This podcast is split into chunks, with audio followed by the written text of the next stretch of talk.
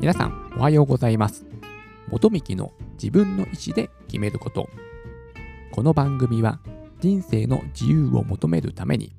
まず自分の意思で選択して物事を選ぶことで豊かで楽しく毎日を過ごすことができるきっかけとなればという番組です。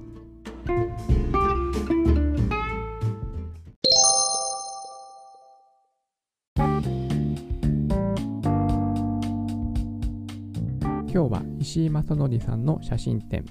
13ハンセン病療養所の現在を撮るについてお話をしたいと思います。皆さんハンセン病ってあのご存知ですかね？私はあの小学校か中学校の時の社会科の授業で勉強したけな？っていうぐらいのねあのハンセン病という名称を知っている程度の知識だからもう知ら知らないですよね、全然。っていうね、ことでですね、あの石井正則さんがこのハンセン病についてのね、写真展をやられるということです。でですね、そのハンセン病っていう病気をね、よく知らなかったので、で、今回ですね、写真展にちょっと参加してみようかなと思ってですね、今回ですね、国立ハンセン病資料館というところにですね、足を運んでみました。えー、っとですね、その、このハンセン病の歴史のね、展示がもちろんね、してあるんですけども、それをですね、見ていると、今ね、今のまさに新型コロナウイルス感染症の出来事と非常にですね、重なる部分も多いなと思ってですね、ちょっと感慨深くそのね、展示されている資料をですね、あの拝見していました。入館できる時間が10時から11時半という短い時間でしたので、すべてのね、膨大にある資料を目を通すことはできませんでした。だからまた機会を作ってですね、残りの多分ね、半分ぐらい見れたと思うんですけども、残りの資料もね、拝見する機会を作りたいと思います。それで石井正則さんがボイシーでおっしゃっていたんですけどもこのねハンセン病というですね病気のことを知らなくてもですねぜひあの事前に勉強をしないでそのまま、まあ、無無知の状態でぜひ来て実際にその資料を見てですね自分がどう感じるかということをですね体験してほしいというふうなね趣旨のお話をされていました。だから私もですね、事前に何も調べないで、そのね、国立ハンセン病資料館に足を運んでみました。それで、まあそのハンセン病についてね、まあ半分ぐらいしか見れなかったんですけども、すごいですね、まあびっくりする、こんなね、深い歴史があったのかということをね、初めて私も知る機会となったんですけども、でもですね、その、まあ、ここではですね、そのハンセン病について、まあ、どういったものかっていうお話をするのではなくてでですね、その特別展示されていた、まあ、石井正則さんの写真展について、私がね、どういった印象を受けたのかというですね、お話をしたいと思います。だから、ぜひ皆さんですね、あのー、ハンセン病、ね、にどんな病気なのってね、ちょっと興味が分かれた方はですね、国立ハンセン病資料館の方にですね、ぜひ足を運んで実際の資料を見ていただきたいと思っておりますし、石井さんもですね、その自分の写真展をきっかけに、その国立ハンセン病資料館に足を運んで、その常設の展示場を見る機会となってほしいというですね、思いも込められているそうです。はい。でですね、その石井さんの写真展なんですけども、その何 8×10 というですね、大判カメラっていうものでね、撮影したんですけども、なかなかね、言葉ではどういったカメラって私もちょっと知識がないので、伝えられないので、あのホームページのね、写真を見ていただければ、実際のカメラが見れるので、ね、それを見てほしいんですけども、あの昔、家族で、あの、なんだろう、七五三とか、なんか卒業記念とか、そういった記念事で写真館で写真を撮った思い出というのはありませんか？私はね、子供の時に、えーと、家族で写真を撮った思い出はあるんですけども、そのね、カメラ屋さんである大きい蛇腹のついたカメラってなんかないですかね、ドラマとか映画とか、そういうので見たことないですかね？なんかね、そういったすごいね、あのね、今ね、スマートフォンでも写真なんか気楽に撮れますけども、その大きい、だからフィルムサイズも大きいんですね。大きいカメラで、その特別、特殊？特殊なカメラで石井さんはなんか写真を撮っていらして、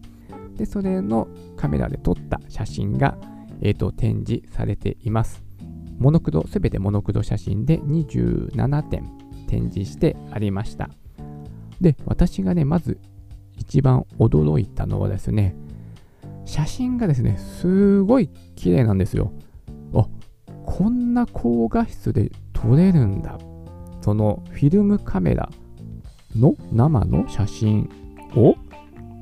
だいぶ久しぶりに見たような気がします。フィルムカメラ自体全く触ってないですし、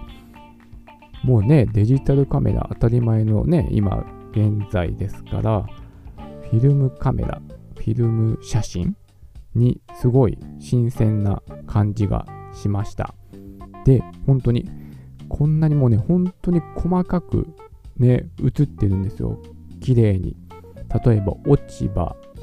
の一枚一枚もはっきり映ってて、そのね、地面の質感、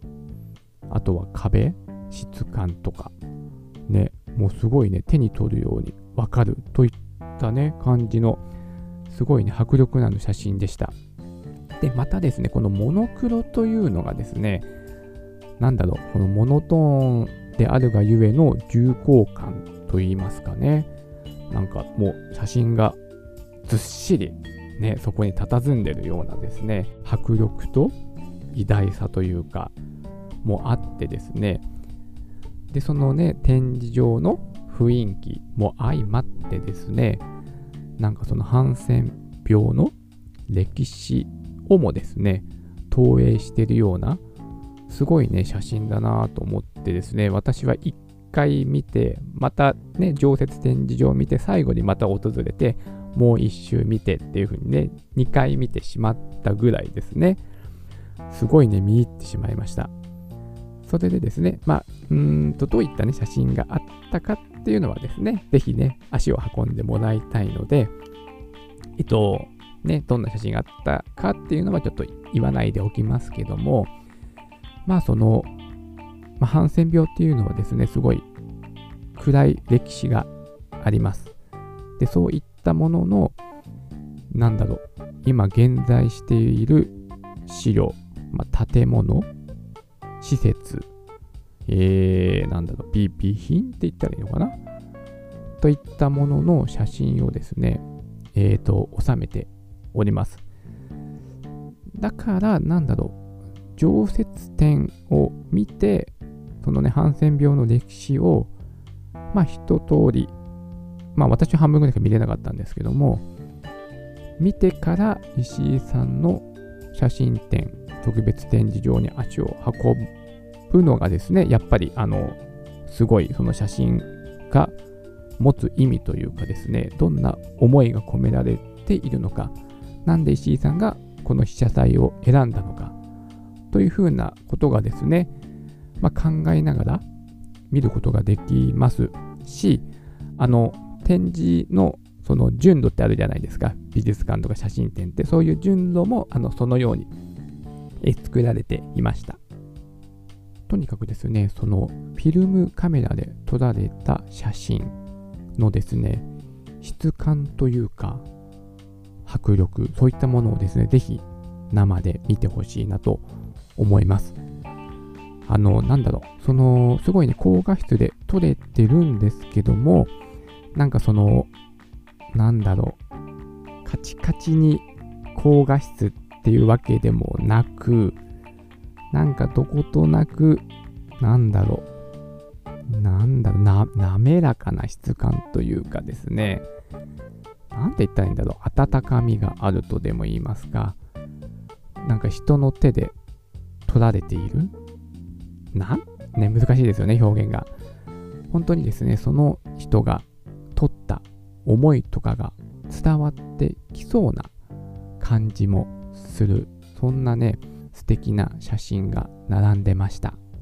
もう何事もそうですけども、実際にですね、自分で体験するということがですね、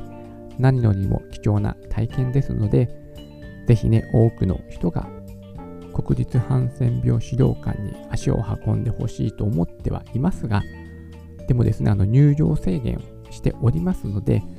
あの限られた人数の方しか入館することができませんので、ぜひね、あの興味を持たれた方は、早めにインターネットで予約をして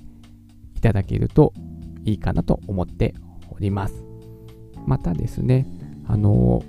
新型コロナウイルスの感染対策、すごいね、徹底されています。まあ、入場制限もしてることもそうですし、その資料のボタンとかタッチパネルがあるんですけども、それもですね、入館するときに、あの、なんだろう、シャーペン型のペンをもらえてですね、その背を使ってこうボタンとかを押してくださいっていうふうに言われたり、あの資料を聞くイヤホンもですね、1人1個もらえますし、あとは、なんだろう、入館して体感した後に床をね、消毒してるんですよ。毎回毎回。あとは、まあ、いろんなとこもですね、えっと、ここは使っていいです。ここは使わないでくださいって張り紙もしてあったし、そういったですね、まあ、消毒とかもですね、徹底されておりますので、あのね、すごい安心して、えっと、入館することができますので、あのね、国立ハンセン病資料館の方々にはですね、あのね、すごい感謝を申し上げたいと思います。私もね、安心して鑑賞することができました。はい。今日は国立ハンセン病資料館で開催されている特別展、石井正則さんの写真展、13ハンセン病療養所の現在を撮るについてですね、あの少しではありますが、感想をお話しさせていただきました。それでは今日も素敵な一日になりますように。